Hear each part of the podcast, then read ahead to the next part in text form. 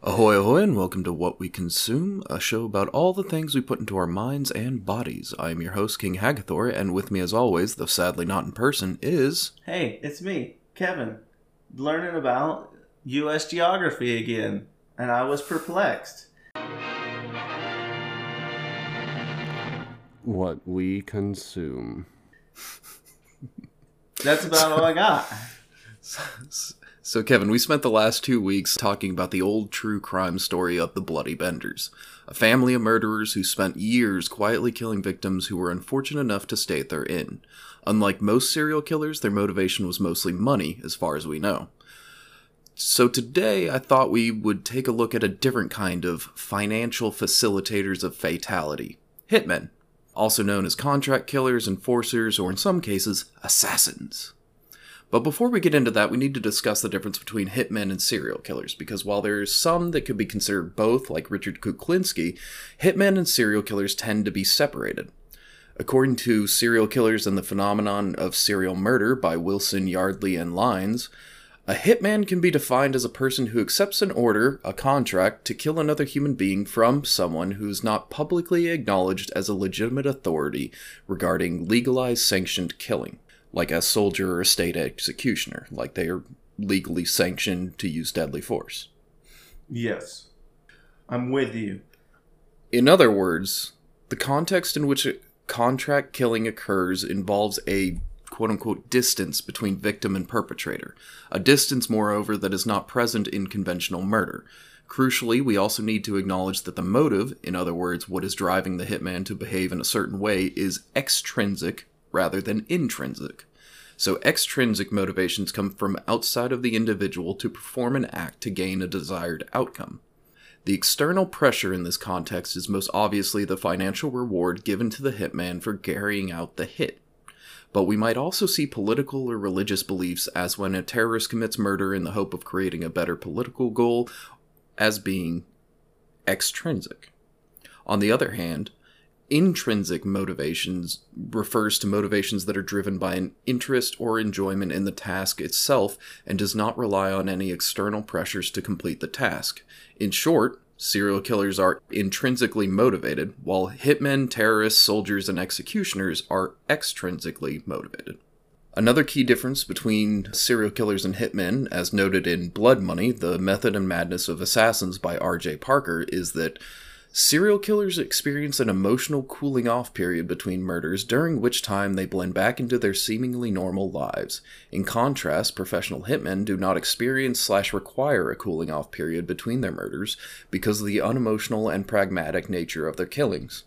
So, serial killers tend to kill because they have an urge or a need or a drive to kill. Hitmen just do it for The money? some kind of gain, typically financial. Okay. So in real life, hitmen range from the highly competent to the barely coherent, like the aforementioned Richard Kuklinski, Tommy Karate Pitera, or the organized tr- uh, crime group Murder Inc., as in Murder Incorporated. Is that a Some are well thing? known at yeah, that was back in like the 1920s to the 1940s. They were organized hitmen They were just for various. they were just groups. that open about like their name, their branding.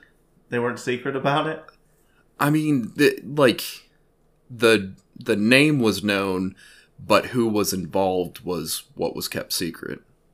So like people would say like contact Murder Inc. and then like through their various channels of communication they would contact them and hire them for something, but but like the cops would only know there's a thing called Murder Inc. They wouldn't know how to contact him. They wouldn't know who was involved. So, and it, like they would pay off or kill whoever they needed to to ensure that discretion. Okay. And it lasted for couple, almost a couple of decades before they were taken down. Were they taken down in a bloody fashion or more political, more uh, lawyery fashion? I think it was a mix of both.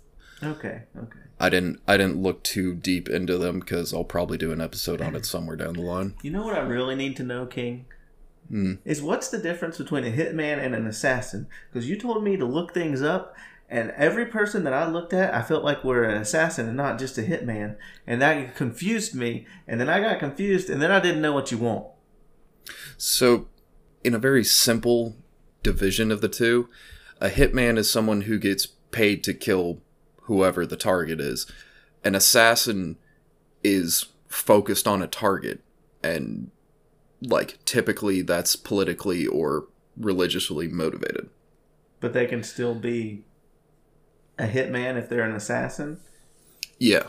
The the term does kind of get mixed together quite a bit, but assassins are typically aiming for high profile like specific targets whereas hitmen are kind of just paid to kill whoever someone wants dead. Okay. Then, Some then are well known. th- Then are mercenaries hitmen as well? Mercenaries can be hitmen, but mercenaries just a kind of a catch-all term for someone who does jobs for money. They're basically, uh, what do they call it? Um, it's kind of like a gig profession. Like they're paid a certain amount by whoever to do whatever is asked of them. Okay. So like it might be paid to kill somebody, it might be they're paid to guard something, it might be they're paid to like go collect something. Like it, it's it's not as specific as hitman or assassin. But with hitman, so to be a hitman, you have to be killing. Yeah. Okay. Then what's a cleaner? Are, Uh, are those cleaner- hitmen? Um no, I think I think in that term the enforcer would be considered the hitman. The cleaner tends to just dispose of the evidence, whether it's cleaning up the bodies, wiping up blood, or like burning evidence. Uh, you know, like the cleaners are supposed to make it not look like it happened, or not look like it happened where it happened, or to somehow just muddy the waters. So Okay. So a cleaner can be, or a hitman can also be a cleaner and do the double job, right? probably, I mean, Okay. I mean, it's it's it's not as well defined as like you're the cook, you're the like cashier. It's but like yeah, that tends to be the differences. These these criminal the other. these criminal enterprises and assassin hoods need a nice little uh, legend laid out to explain what each of their uh, job titles are. Well, that is what makes them organized crime. Yeah, they need to get they need to be a little bit more organized and really write out the descriptions of their job job titles. In any case, See, with are- see, like if you if you're like a janitor and you're like a sanitation specialist, you know what that is. He's cleaning toilets. He's mopping. He's taking the trash out. You know, and then then there, you know, it needs to be more clear. okay, I'll uh I'll let the murderers know. Okay. Some hitmen are well known and widely feared, but more often than not, those that don't become like well known names or attached to high pro- profile cases tend to be pretty incompetent and easily caught. Like um, in uh, the 70s and 80s, there was a lot of people hiring or being hired by like the help wanted section of Soldier of Fortune. Like people were just writing in the back of Soldier of Fortune, like, I need someone to take care of my wife. And then, like, cops would be like, oh, well, we'll just take care of this then. I know it's so like I've heard of Soldier of For- Fortune before, but I don't like I can't put it to my mind to like what that actually is. Is that like the like a yellow pages type thing?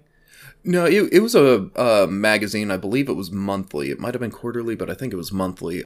That was essentially just talking about like mercenary stuff, like either like war zones that would be hiring mercenaries or like get this new gear, you know, like this gun or this bulletproof vest or whatever. Like, just that's why soldier of fortune and mercenary are pr- pretty linked terms, is because.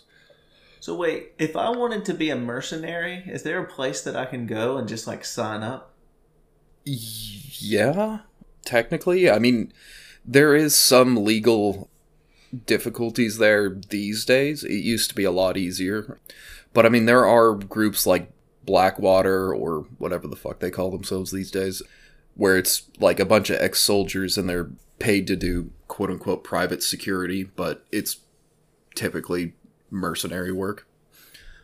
Oh, so I need to. So, uh, so if you want to do mercenary things, go work for private security. That's Yeah. not in the country, or I guess in the country. I don't know. I don't know how any of this worked. Again, job descriptions, people. Better idea would be to not go do mercenary work. Yeah, that would be ideal. But if you're really interested, make sure they have a good 401k. Um, and good life insurance. Yeah, and, and health care. You know, make sure it mark. I mean, it hits all the marks. If you're going to do it, at least get get the get what you need out of it. You know, don't don't sheep out. Be like, oh yeah, you got a four hundred one k and uh, you know they, they some life insurance, but they don't provide health insurance. So if you feel like that type of work and really needs health insurance, you know, you maybe get a car. Like you know, maybe they pay for your travel or something like that. Make sure you get it. Yep.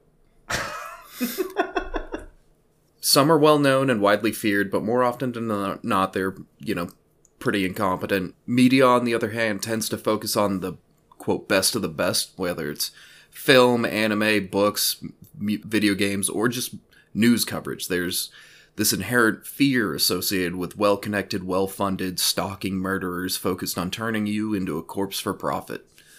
In many cases, these hitmen are the big bad antagonist, but perhaps even more often, they're the protagonist, or in the case of video games, they're the playable character, like in Hitman or the Assassin's Creed games. Sometimes their past catches up to them, like Vincent Vega from Pulp Fiction, but perhaps even more often, they uh, turn over a new leaf and get to leave their life of murder behind, like Jules Winfield from Pulp Fiction. So, uh, I be honest. I, just I've seen Pulp Fiction. Don't remember barely anything about the movie. I should take. I should watch it again. Probably. So, you know, I've already talked about Agent 47 from Hitman, Ezio Auditore, and Altair from Assassin's Creed, Bro, there's along like with all the rest of them. there's like 40 of those games. We can name off some names. Yeah. But then you've got like movies like John Wick or Leon the Professional or Wanted, which pretty much everyone in that movie's a assassin or a hitman. And they, is Um, that the movie where they curve bullets? Yeah. Yeah, so if you and become got- assassin, you can curve bullets. Yeah. And then you've got the comic books, which technically wanted started as a graphic novel, but uh, you've got the comic book ones like Bullseye from Marvel or Slade Wilson or uh, Deathstroke or um, what's the other one? Deadshot. Yeah, Deadshot. The- yeah. He's cool. And then you've got like the ones from more classic movies like The Godfather with Luca Brasi, The Bride from Kill Bill. Jesus, Well, you're actually- taking everything. Well, I. All right, go ahead then. Me? No. well, What about uh? Do do you consider the Jonathan Banks guy from Breaking Bad a hitman, or just like is he more of a cleaner? Uh, I don't remember which one Jonathan Banks is because He's, uh, he's the old guy in, in Breaking Bad. He's in Better Call Saul. oh the Walter. Yeah, that guy. Um, I don't. I don't know. I feel like he does a lot more than just uh, killing or cleaning, but um, but he he he's kind of like a jack of all trades. I feel like, Yeah. but I'm I'm sure he has done some wet work. You got any others? Let me ask you this: Do you consider the Terminator a hitman or an assassin? I saw that come up on a couple of lists. Uh, you could definitely make the argument that it's uh, an assassin. I wouldn't really call it a hitman because, like, he's. I mean, like, I don't think the robots have any kind of like money or anything. But like, as an assassin makes sense. Like, he's trying to kill John Connor specifically so that like the machines can win. So I mean, yeah, kind of. I mean, I I, I think he would fall under that. You know, but I, I was just wondering what you thought about that. There, Yeah, I, I think the case can be made. to be honest, when I was like looking at this and thinking about stuff, for some reason, a lot of things didn't come to my mind, like superheroes or like you know the Terminator, things like that. Like it was very hard for me to be like, what is what like a you the TV show like Nikita, she's an assassin, but I guess she would technically fall into a hitman as well, or is she more? I guess Nikita's something else. Like it was something before a TV show, right? I believe it was a movie, but it might have also been either a book or a graphic novel. I, I think it had some literature base before uh, the movie, but I'm not positive. Yeah, and then for some reason, when I was thinking about like superheroes, like I didn't like initially put that they were assassins because in my mind, I just automatically put them as like superheroes, and then I put like good and bad. For uh, my mind wasn't breaking them down, but there's like a bunch of them because technically, the Winter Soldier at one time, oh, the Winter Soldier is the, an assassin. You, I mean, Mhm. if you look at Black Widow and Hawkeye, they were Yep. they both started out as assassins. Um, Yeah, but some of those lists also got weird where like they they classify like Wolverine as a hitman and like I'm pretty sure he has done that a little bit, but like he was more like a commando or a spy. I, I wouldn't classify him as a hitman, although I'm sure he has done that in some of the comics. Yeah, he's very. He's like, he's more. He's not like a cut and dry like assassin or hitman type person. He's like, he would be very more of like complex. Like if you looked at if, we, if we're talking about Black Widow specifically, like you can look like she grew up in becoming an assassin doing all that. The same thing with like Hawkeye, he joined that, became an assassin, killed people. Usually with like Wolverine stuff, I think there was always like something else behind why he was going to like kill somebody. I don't know. I I would have to look into it more. There probably is Yeah. some books to where he was just like hired to go kill some people, but I don't know. I don't. I don't know. Yeah, but those lists, like, I, I mean, like, I looked at several, and, like, there was also people like James Bond on there, and, like, James Bond has definitely, like, been ordered to go kill someone specific, and, like, he certainly has no problem with killing people, but, like, you wouldn't call James Bond an assassin, you'd call him a spy, Yeah, right? he's a spy. He, I wouldn't. Nobody would classify him as an assassin at all. Yeah. And then, like, almost every character from fighting games was thrown onto that list, mostly just because, like, some of them are ninjas. I mean, like, ninjas tended to be, well, at least in modern media, like, are thought of as, like, assassins Yeah. or just, you know, like, hired goons. But they had, obviously, um, Sub Zero and Scorpion on there, but they also had, like, Cammy and, um, I think Chun Li from Street Fighter, and I'm pretty sure Cammy's a soldier. Yeah, and, And- Chun Li is. I mean, she's a martial artist. I think she, at one point, like, her goal is to kill M. Bison, but, like, I wouldn't call her a hitman or an assassin. I'd call her a martial artist. Yeah, I wanna. I actually want to look that up. And then they'd throw, like, Boba Fett on there, and Boba Fett's a bounty Yeah, he's a hunter or a hunter. mercenary first and foremost. He's certain, like, of all, like, of his jobs, assassin or hitman would not be, like, top tier. Like, mercenary or bounty hunter, for sure. Yeah, I don't think Chun Li is an assassin. I'm like, I, I I mean in the in the movie like her only goal is to like infiltrate the tournament to kill M Bison but like I don't I don't remember if that lines up with the actual games or not but like yeah she's a martial artist first she's an an assassin second She's an Interpol agent. oh right I forgot about that I mean, she is seeking revenge. Like she's seeking revenge for her father, but that Yeah. doesn't make her an assassin. That just makes her to seek revenge, right? Yeah Like, I mean like her her goal is to defeat or kill M Bison but like it's it's weird to define her as a hitman or an assassin That's why they, they need to have, you know, cold cut things about what each of these are. There's a, Yeah. I guess when, like, that's a, like I was saying earlier, that's a big thing that I had. When I was looking up this, I didn't know, like, if you wanted, like, something that was more directly seen at as a uh, hitman, or if they could blend in and be a assassin as well. Yeah. Because everything it, it seems like everything can go together. Yeah, but then but then you've got more easily defined ones like uh, Anton Chigurh from No Country for Old Men or Martin Blank from Grosse Pointe Blank. Like those guys are by definition hitmen yeah or the league of Shadows. or contract killers. the league of shadows are by definition assassins Right. because I think they're also called like the League of Assassins or something. I think there's like a couple of names. Yeah, that's that's They're all assassins. Ra's al Ghul, right? Yeah. Yeah. And like depending on the comic book, they do tend to like get away from the assassinating quite a bit for like some obnoxious scheme, but but yeah, they they are first and foremost Yeah. an order of killers. I think Ra's or the main person like always has some type of like gain that they're trying to go after, but his like all of his minions technically are all sent out to assassinate people. And that's how they like just I don't know. I'm not gonna get into that.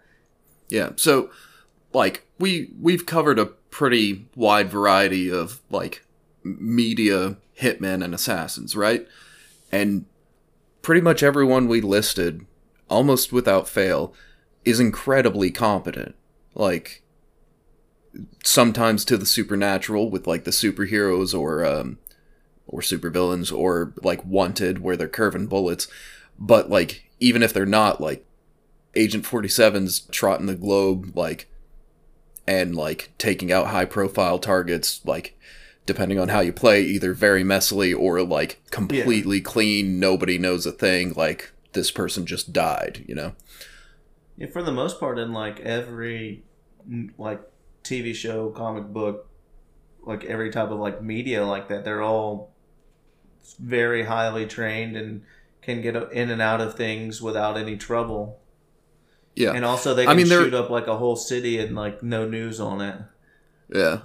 And then like there are like there are sometimes the incompetent ones that show up in like a Coen brothers movie or something where like they're partially comic relief but like they're kind of bumbling, you know, messing things up as often as like they do the job correctly or whatever.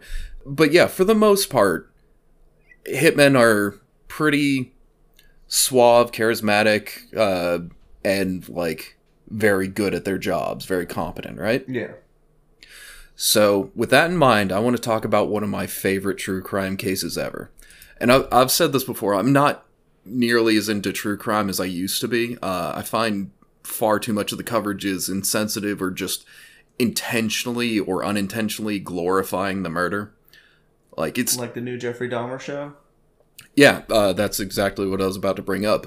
I haven't watched it, but I have seen the reaction and like the amount of people that are sympathizing or like voicing their attraction to him is just pretty grim. Yeah, they they've just made him more famous. Like people dressing up as him and people like I mean, there's a lot of TikToks about it. There's a guy who's literally portraying that.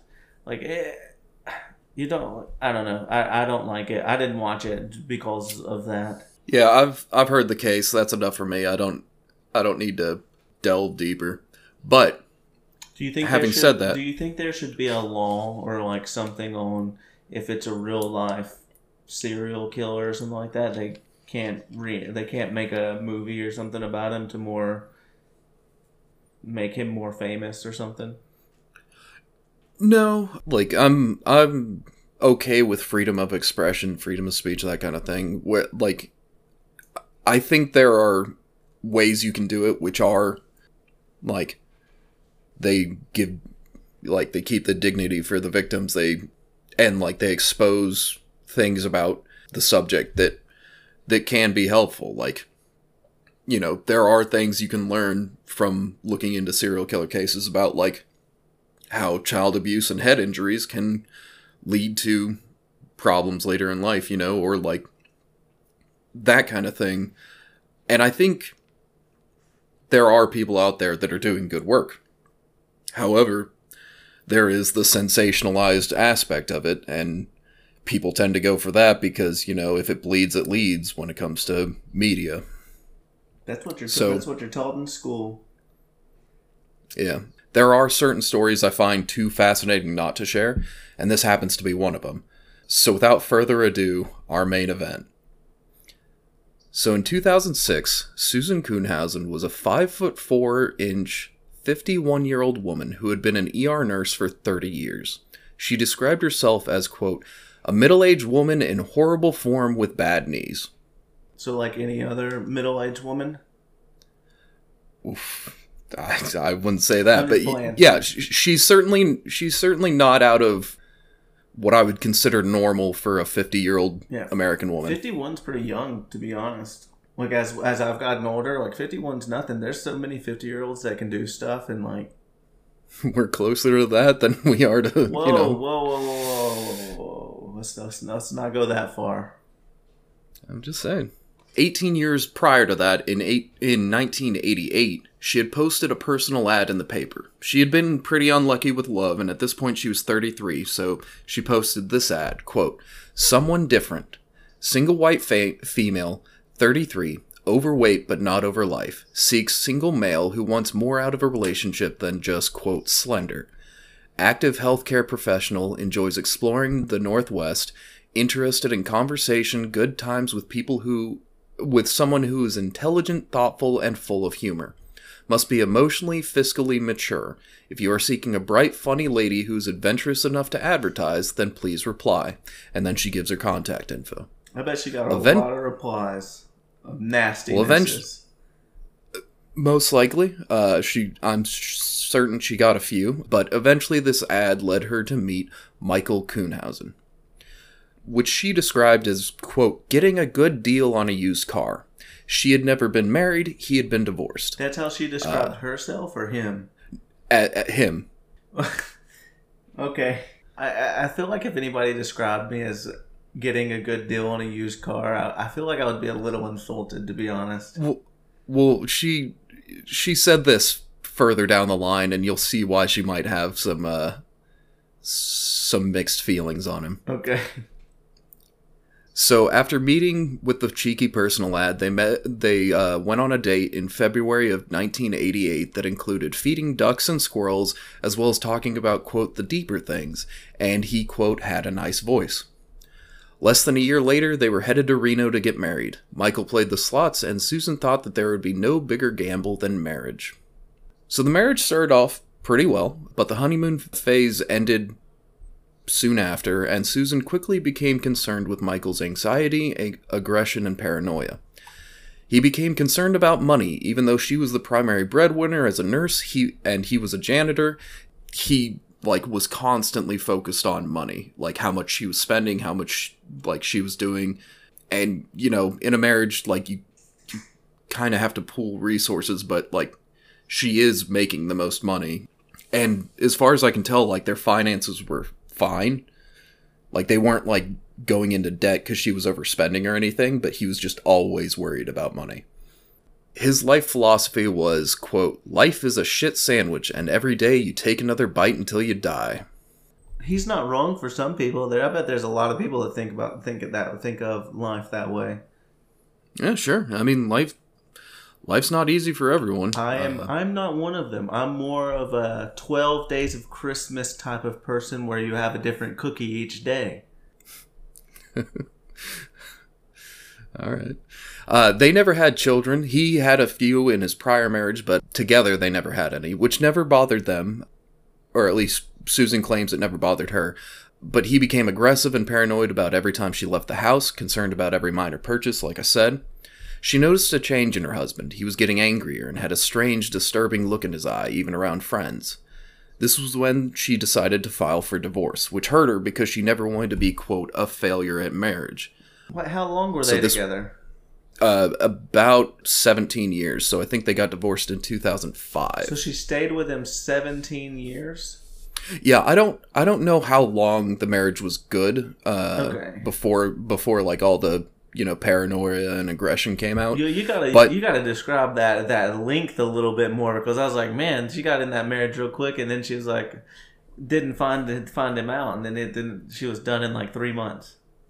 No, uh no, she she was trying to stay committed cuz like I said she didn't want to be quote a failure at Yeah, marriage. she wanted to be Um, happy. She wanted a husband. I mean, she put an ad in a freaking thing to find it. But I don't know how long their marriage was good before it started to sour. By any case, by 2005, she filed for divorce, which sucked for her. During their separation, they remained friends. He still had access to the house, but she was concerned. And then on September 6, 2006, Susan had worked a full, normal nine hour shift at Providence Portland Medical Center. She left work and went to the Perfect Look hair salon. She got her hair done. She came home, still in her blue work scrubs, checked her mail, and saw a note from her estranged husband saying, quote, Sue, haven't been sleeping, had to get away, went to the beach, love, me. And he spelled love L U V. She went inside, disarmed her alarm, kicked off her shoes, and headed to the bedroom. Perfectly normal so far. Yeah, like any other normal person. Yeah. So when she got to her bedroom, she saw that the blinds were closed, and she was usually very consistent with opening them when she left. But she assumed she had just forgotten that day and was reassured because her house alarm had been active while she was away. Suddenly, from behind the door, came a five foot nine, 190 pound man just appearing out of the darkness. He wore yellow dish gloves and carried a red and black claw hammer. He had long graying hair and a beard with the yellow tinge of a chronic smoker. His baseball hat kept his hair out of his face for what came next. Obviously, she was she replied with shock. "Who are you? What are you doing here? Get out of here." He ran at her swinging the hammer. The first striking the side of her head, the second blow came crashing into her temple.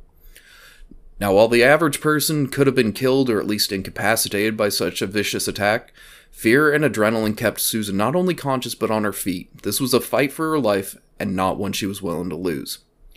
So she had taken some self defense classes with the other nurses and had been an emergency room nurse for 30 years, giving her the strength and experience with the unexpected and dangerous to let her reflexes take control.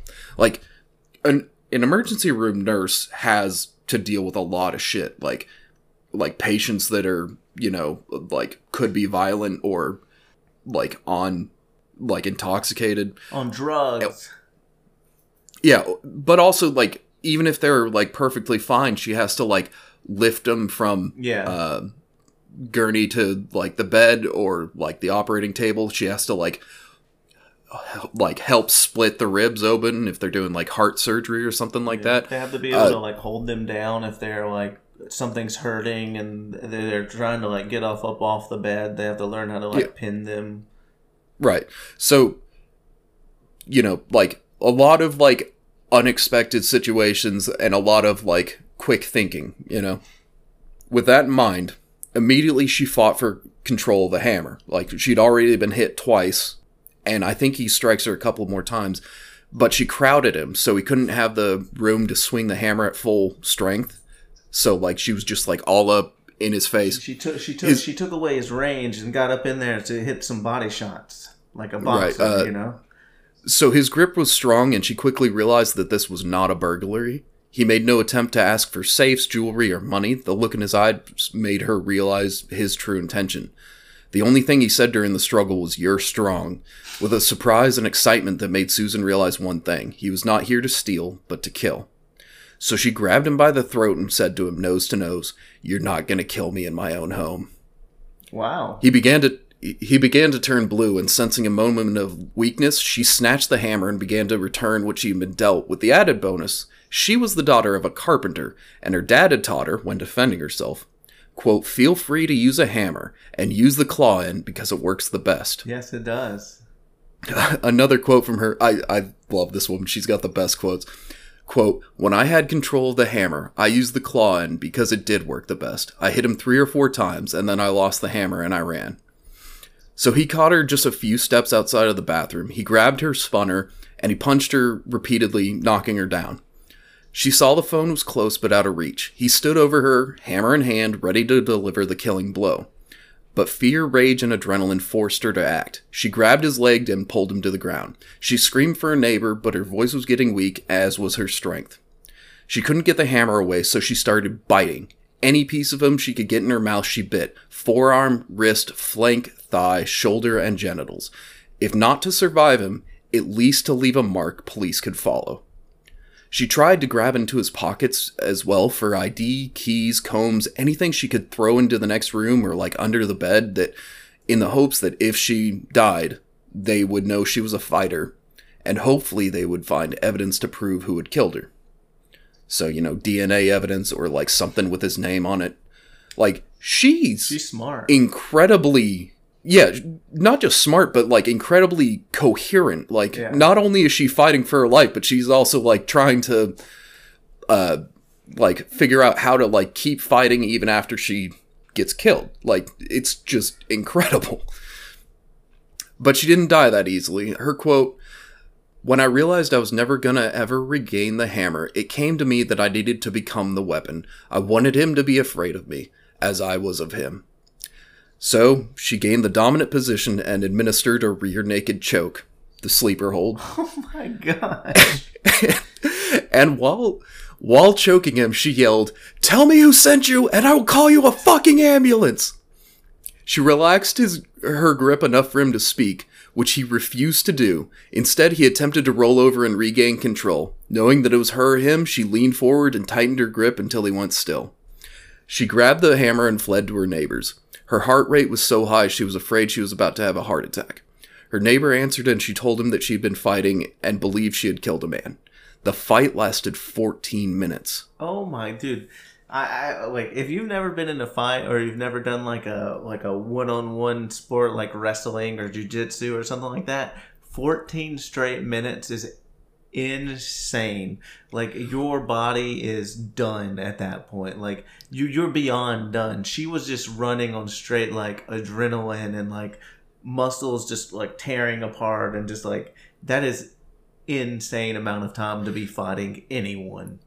Yeah, if you think of like football players, they they push for maybe like 10 seconds and then they stop like in between uh Yeah. uh fucking downs, but like 14 minutes is just Well, Incredible. It's like it's like trying to run a marathon and you're like like you're sprinting the entire time and you cannot stop sprinting. Like if you've never done a combat sport or anything before, you're the muscles and things that you're using is totally different type of like endurance and aerobic capacity and like the way that you use your muscles it's just totally different than anything else that you've ever done. So like 14 minutes it's it's like it's like you've just run three marathons. Like it is insane because the muscles like the way that you're using your muscles everything is tight everything is going because of the way that you're holding and pressing. It's like I, I, it's it's insane. That's a long time for her to like Yeah. stay alive and she's i guess 50 at that point. Like Yeah, that's- 51. that's insane Yeah, it, uh, I mean, like most UFC matches are like what three fi- uh, five minute rounds. So like Yeah. it's essentially doing an entire UFC match with a guy trying to kill you with a hammer and no breaks. and you have no training you haven't like you haven't trained for years and months to like have the capacity to be able to go that long Yeah, it's like it's an insane number. Like that's just the that's just the power of like adrenaline and fear. So it's yeah. Although like a part of me wishes that like he had been like, "All right. All right, I'll tell you who sent me. Call me the ambulance." And she's like, "You're an ambulance." And then spits on him or something. that'd be awesome Yeah. i do have Uh, a, so anyways, I like Huh? I, I wrestled in high school, and like Yeah. it's so tiring. Like uh, there was one time that me and this guy were like locked up at the top, and because I was so tired, I was like, "Hey, dude, are you, tired?" And he's like, uh, "He's like, yeah, yeah." I was like, "Hey, 15 second break," and we were just like sitting there holding each other, catching our breath, and we're like, and we're like, "Okay, good, okay, okay." You catch your breath, and I catch mine, and then he's like, "Yeah, yeah." I was like, "Okay, I'm gonna count to one, two, three, and we're gonna start again." We went one, two, three, and then we started again. It, it was it was great. so you basically clinched. yeah, yeah. We just like sat there and it was like we were breathing, taking a break in the middle of the match. Everyone standing there was just like, "Is uh, uh, are they Yeah. What's happening here? so she waited with her neighbor on the porch until the police came, using a towel to tend to her wounds. She had like a really bad shiner, split lip, and obviously like several like blows from a hammer to her head. But she was, you know, conscious and coherent. She waited anxiously to know what happened. The police entered her home first to assess the threat. An officer approached her and she asked if her assailant was dead. He confirmed that he was. In an interview after the incident, Susan remarked that, quote, I immediately began to think of his family. Everyone has someone who loves them children, a wife, a mother, a dad. The worst of this is not that somebody tried to kill me, but that I had to kill someone else to survive. But I have no shame because I did not choose this death for him. I chose my life. I chose life. Wow. Well, it shows that like she wasn't a psychopath, I guess, or a sociopath. She she had feelings and remorse and like cared about other people, empathy. Yeah, uh, very empathetic for a man who just tried to murder her with a fucking hammer. I gotta I gotta see this woman after after we were done talking. No. So the next day, Susan was out of the hospital and desperate to check her messages. She found two from her husband. After so many years of living with a man who got angry about the littlest thing, the tiniest purchases, whatever, when she heard his calm voice in the aftermath of the attempted murder, she knew he was behind it. The hitman would later be identified as Edward Dalton Haffey, a 5 foot 9, 59 year old man weighing 190 pounds, like I said earlier. He was a work friend of her husband Michael and a Vietnam vet with a rap sheet. When Susan, accompanied by her friend Helen, returned home to gather her things, Helen noticed a backpack in the basement that did not belong. In the backpack, they found $200 in cash, a container of Hershey syrup, a daybook, a pay stub, and the daybook had an entry Monday, September 4th, 2006. Call Mike. And Mike's new cell phone number. Well, bro, why did he have a container of Hershey syrup? I don't know. who carries her? Like, I, I don't even. Do, who carries around a container of Hershey syrup? Yeah, like that's the only sustenance he had in there. Also, who brings a backpack to a hit Yeah, uh, with their notebook in it? it's like I, like I said, not nearly as competent as they're made out to be in media. so the autopsy of Haffey showed he had a near lethal dose of cocaine in his system when he attacked Susan. He'd also previously pled guilty to conspiracy to commit aggravated murder on March 14, 1994, after the body of his ex girlfriend, 39 year old Georgia Lee Dutton, had been found decomposing in the Umpqua River. He had spent nine years in Eastern Oregon Correctional Institution until November 3rd, 2003. Eight months later, he was hired by Mike Kuhnhausen to clean the floors of Fantasy Adult Video.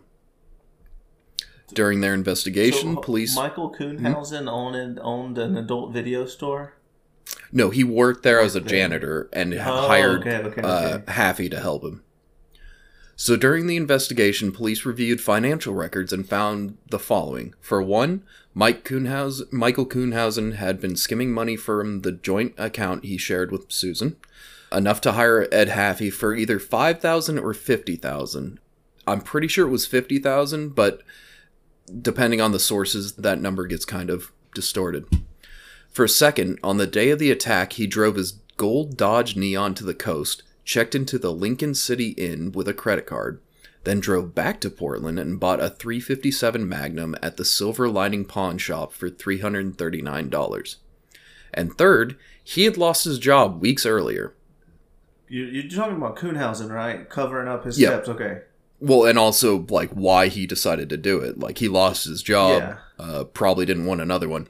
See, Susan had named her brother as beneficiary in her will since she and Michael were no longer married, which Michael knew. Uh, he knew he knew that she had named her brother instead of him, but their house was paid off and would be his, all three hundred thousand dollars of it, in the case of her death.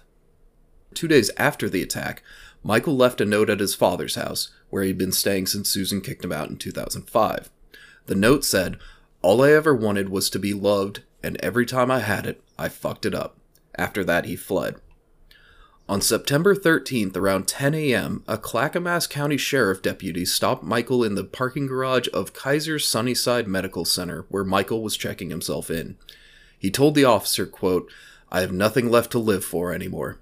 They initially put him in involuntary psychiatric hold until they could arrest him for conspiracy to commit murder. The interview with police involved this Mike, am I under arrest? Detective Steve Ober. At this point, you are, so what I'd like to do is re advise you to your Miranda rights. Mike, You're not going to believe my side of the story. Detective, why is that? We haven't heard your side of the story. Mike, my side of the story is so fucking off the wall. Okay. Yeah, uh, I, d- I don't know exactly what his story was, but he, he did he ever tell his side of the story? Well, initially he denied knowing Ed Haffey, but police already had the records from adult or from fantasy adult videos, so he changed his story to quote, "I didn't do it just because I know the guy doesn't mean I did anything."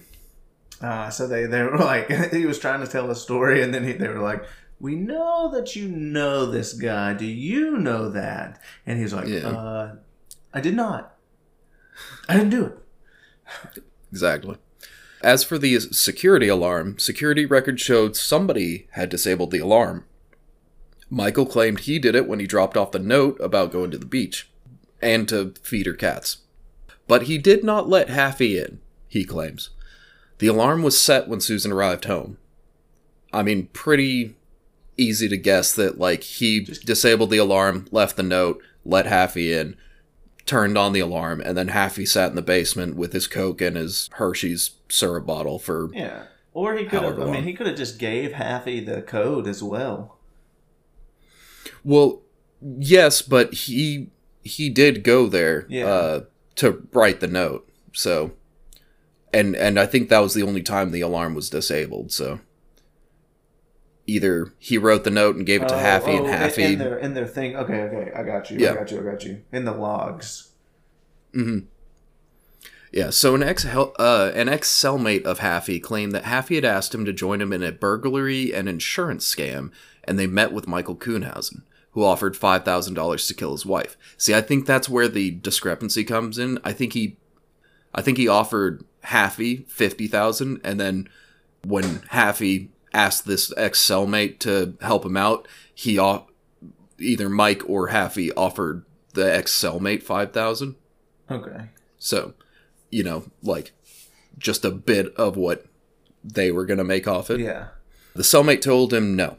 Like I, I, I think the cellmate was in there for like some kind of robbery or whatever, and he was like, I, I mean, like I'll, I, I stole, but I'm not gonna like Yeah. If you're not jump up to murder. if you're not a killer, you're not a killer. That's like that's a totally different thing. Just because you're like a bad person and do bad things doesn't mean like you can kill somebody. That's a whole different. Yeah. That's a whole different thing. And and I mean, not all criminals are bad people. Yeah. Uh, so, you know, like whatever his reasons, he decided not to do it, which was a good call on his part, and probably like the reason Susan's still alive. Like, there's no way she would have been able to overpower two people. I don't know. She sounds like she could have got it done. I'm gonna be honest. That that's true. I mean, like she she didn't look it, but she clearly had a ferocity in her when she needed to. Uh, so, yeah, hard to say. But I mean, two on one is very difficult. Yes. Yeah. In any case, Michael Kuhnhausen was arrested and sentenced to 10 years in prison for solicitation to commit aggravated murder.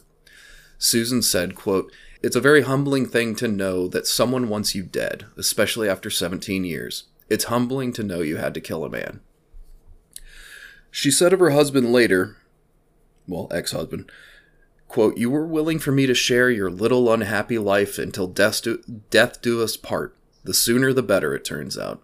I've been damaged by what you have done to me. I have been damaged, but I have not been destroyed. She sued him for one million dollars. She knew he didn't have it, nor would he ever, but her intention was not to collect, but to ensure he never had enough money to hire anyone to finish the job. That's really smart of her, to be honest. I wonder if the lawyer came up with that or if that was like her thing. Hard to say.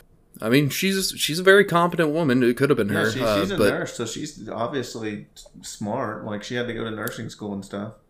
yeah, or it could have been that she was just like, "Is there anything we can do to make sure he doesn't like, Yeah. you know, just try this again?" And the lawyer was like, "You could sue him." Yeah, because 10, All right. 10 years isn't very long. Yeah, uh, and at this point, I think Haffey was like nine years old or eight years older than her. I think, I think he was also. Uh, I think Kuhnhausen was also seven or eight years older than Susan. So, so I mean, like he's approaching sixty by the time Yeah. he goes to prison. But still, like there are plenty of seventy year olds that are very capable of violence Yeah, there's- or there's a- hiring someone to do violence. There's a couple of spry 70 year olds that I uh, go to the gym with, and they, they can get things done. They're running marathons and doing stuff, so. Yeah. So I don't know if she ever like successfully sued him. I know she well, I, I know she sued him. I don't know if she like won the case or anything. Yeah. Year and a day after the attack, she faced her ex-husband in court telling him this is one of my favorites. Quote, "You took advantage of a desperate person to do a desperate thing you were too cowardly to do yourself. If I ever ever believed you deserved to be dead, I would at least had the balls to kill you myself." Oh my gosh. this woman's awesome, dude. She's a, she's like a, a like the quotes that are coming out of her is just golden. she just rattling them off like it's a fucking 80s action I hope she wrote a book. Did she write a book? Uh, not that I know of, but um, She should have. but I. I didn't look for that, so maybe. So on August 30th, 2007, Michael Kuhnhausen pled guilty to soliciting aggravated murder. Susan changed her name and moved, hoping to escape the ordeal, but as Michael's parole day neared, she feared more violence to come. So she prepared the best way she could. Her new house had an alarm. She laid gravel around the perimeter to alert her of anyone approaching. She practiced shooting at a nearby range, and she formed an escape plan should it be necessary. Quote, If he came here, he was not going to get close enough to hurt me.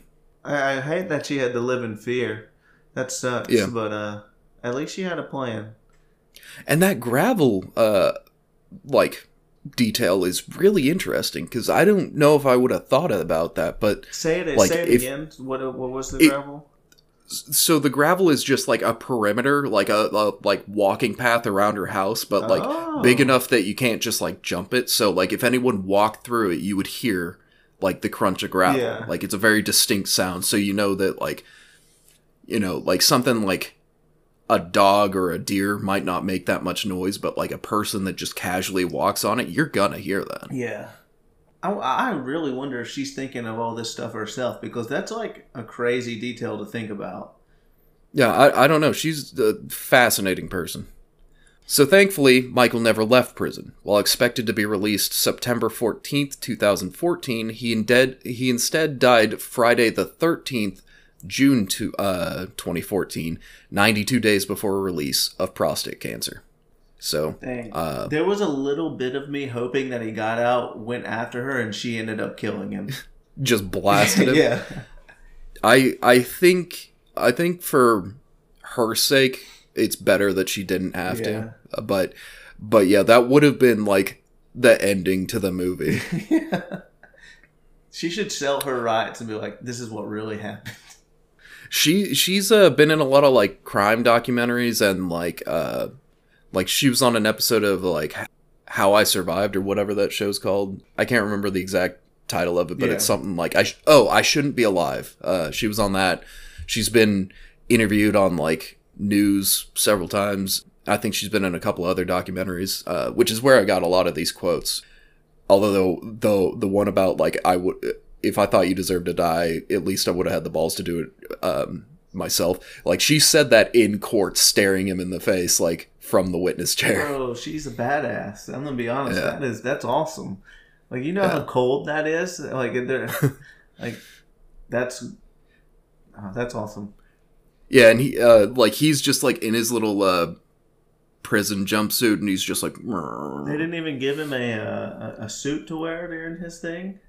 Uh, I think I think this would have been at the sentencing and not at the trial. So, yeah, I don't think you get a suit for that, or it might have been that he couldn't afford it. Yeah. because she, yeah. So I, I I don't know. But uh, in response to his death, Susan said, "quote I don't mourn his passing. Instead, I mourn the life he could have had if only he had given his heart to those that loved him." Dang, she's so nice. What this woman's wild. Yeah. So uh, since then, Susan has been a victim's advocate, helping to create a website to assist those seeking justice. She's worked with Portland justice programs like Women's Strength and Girl Strength programs, as well as with the Oregon Crime Victims Law Center. She overcame the odds and and survived. I'm proud of her to be honest. I'm gonna get her to come talk at my nonprofit for like we're gonna have like a thing and we're gonna invite a bunch of other nonprofits. Does she do? Does she do talks? Uh, I don't know if she still does talks because uh, it's been a couple of years since I've looked at like anything Oh, recent. yeah, it's like 2022, they're- they're- isn't it? yeah, so like most of the stuff that 50, either she was 60. interviewed in or written about her was from around the time of the incident or like the next five years after Yeah, that. so she would be like uh, 67, 68 right now. Yeah, so that's a picture of them like around uh, like sometime either while they were dating or while they were married. He looks like Um, um, the guy from Cheech and Chong in that picture.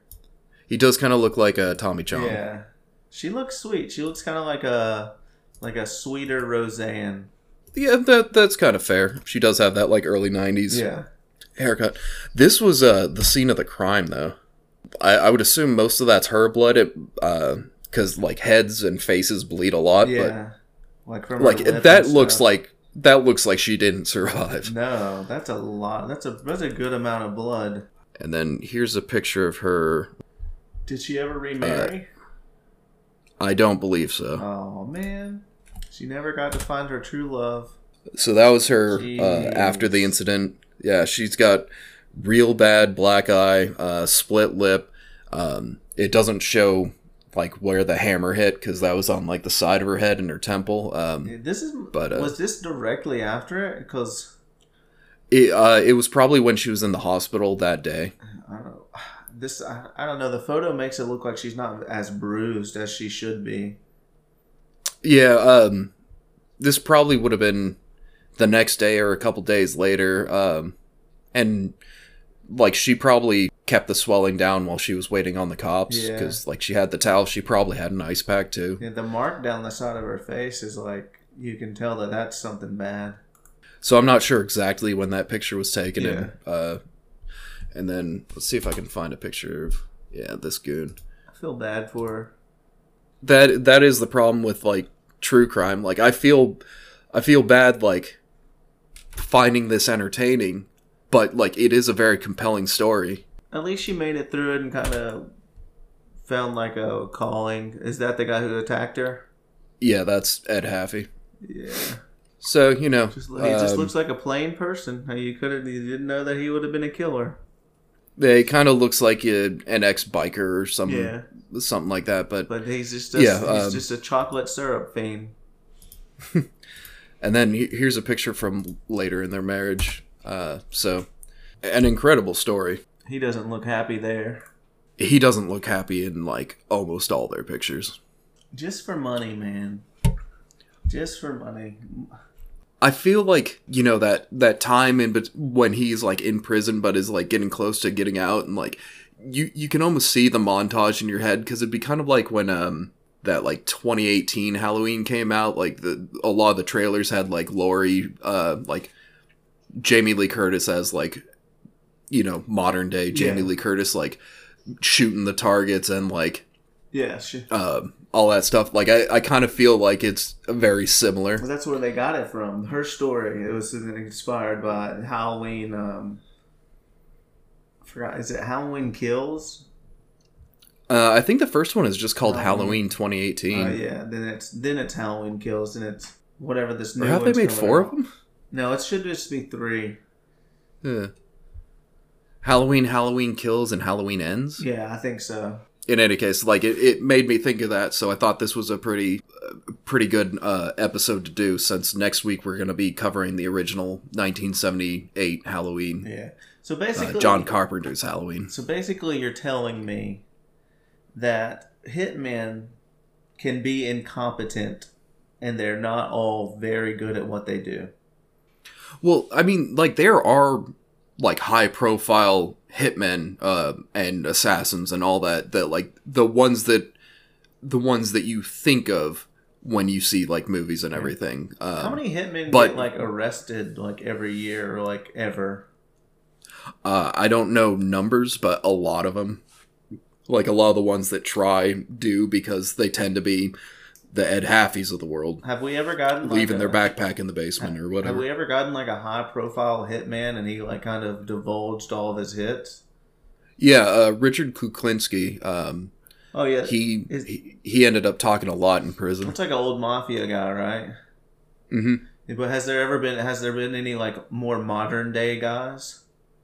There have, but off the top of my head, I can't really think of anyone specifically. I just don't think like I see any of this like in the news or media. But I, I, I don't know. I'm trying to think about it. I don't think I've ever heard of like an assassin being like captured or anything. But I guess if Well, I, I guess uh, if they capture like a hitman or an assassin, like the government kind of probably takes them away somewhere. I mean, it depends. Uh, political assassination tends to not happen, at least not in America, uh, as much as it used to, just because there are other, like, quote unquote, cleaner ways to uh, deal with certain issues. Like, there's, like, a lot of the political assassinations we think about are, like, the 60s and 70s, like JFK, uh, Bobby Kennedy, um, Fred Hampton, uh, Martin Luther King Jr., Malcolm X, like most of that was in the 60s. Whereas, like, since then, there's been, like, either coups or, like, just economic warfare, like sanctions. Like, they, they tried to, they tried, like, 600 attempts to kill Castro and just failed all of them. Shouldn't it have been Um, easy? Huh? Or like the U.S. tried to kill Castro 600 times, Yeah. and we never got it done. Nope. We must have not sent the SEALs in then. Well, no, because we. I mean, there was the Bay of Pigs, but that was mostly Cuban exiles uh, trained by the CIA that just got absolutely. So how do how do how do we know that we tried to kill him 600 times? Uh, a lot of those records have come out And why did it? Ne- why did we never get it done? because they kept fucking it up. Like they tried to, they tried to make his cigar explode. Why didn't they just go like snipe him like Modern Warfare 2 and the or is that no like Call of Duty Modern Warfare when you're in the top of the thing and you, you snipe the one guy in the car and the cool the the cool Be- because it's not a video game and real life tends to be harder. Nah. They also tried to send a woman down to assassinate him, and he and he like called her out on it. He was like, "You're not gonna kill me." Did he kill? Like, what did he- he do to her? He no, he he gave her a gun, and he was like, "You're not gonna kill me," and she was like, "Fuck, no, I'm not." And so then they had sex again. Is that real? That's he- a true story. Yeah, because she was like an ex lover of his, and so like the CIA was like, "Hey, we need you to like fuck him again and kill him." She was like, "All right," and so she went down there, and she was like, "But I just like him." Oh no. But yeah, uh, there there are still assassinations that happen, but like I mean, a lot of times instead the U.S. will just drone strike someone Yeah. instead of instead of like trying to get someone with a sniper in the clock tower or whatever. Yeah, I try not to think about drone strikes and planes coming out of nowhere and dropping missiles. You know, or like how Afghan kids uh, fear clear skies. everybody should honestly fear clear skies at this point in age. I mean, Yeah, most countries, We're a little insulated in the Imperial Core, but most, mo- hey, I'm a rebel. no, you're not. All right. Well, Not Uh, anything else to- Uh, anyways, um, do you have anything else before we get going? I work for the Republic. No, that's all. That's all I got. It was a good Okay. episode. Wild lady. Yeah, uh, compelling story for sure. Next week we're going to be, like I said, watching um, John Carpenter's Halloween from 1978. So if anyone wants to like watch that and get refreshed on it, we'll be talking about that next week. Good times. Well, thanks for listening, everybody. Uh, if you want to follow us, follow us on Twitter at what underscore we underscore consume and on Instagram at what we consume podcast. And I'm at King Hagathor on Twitter. Other than that, bye bye.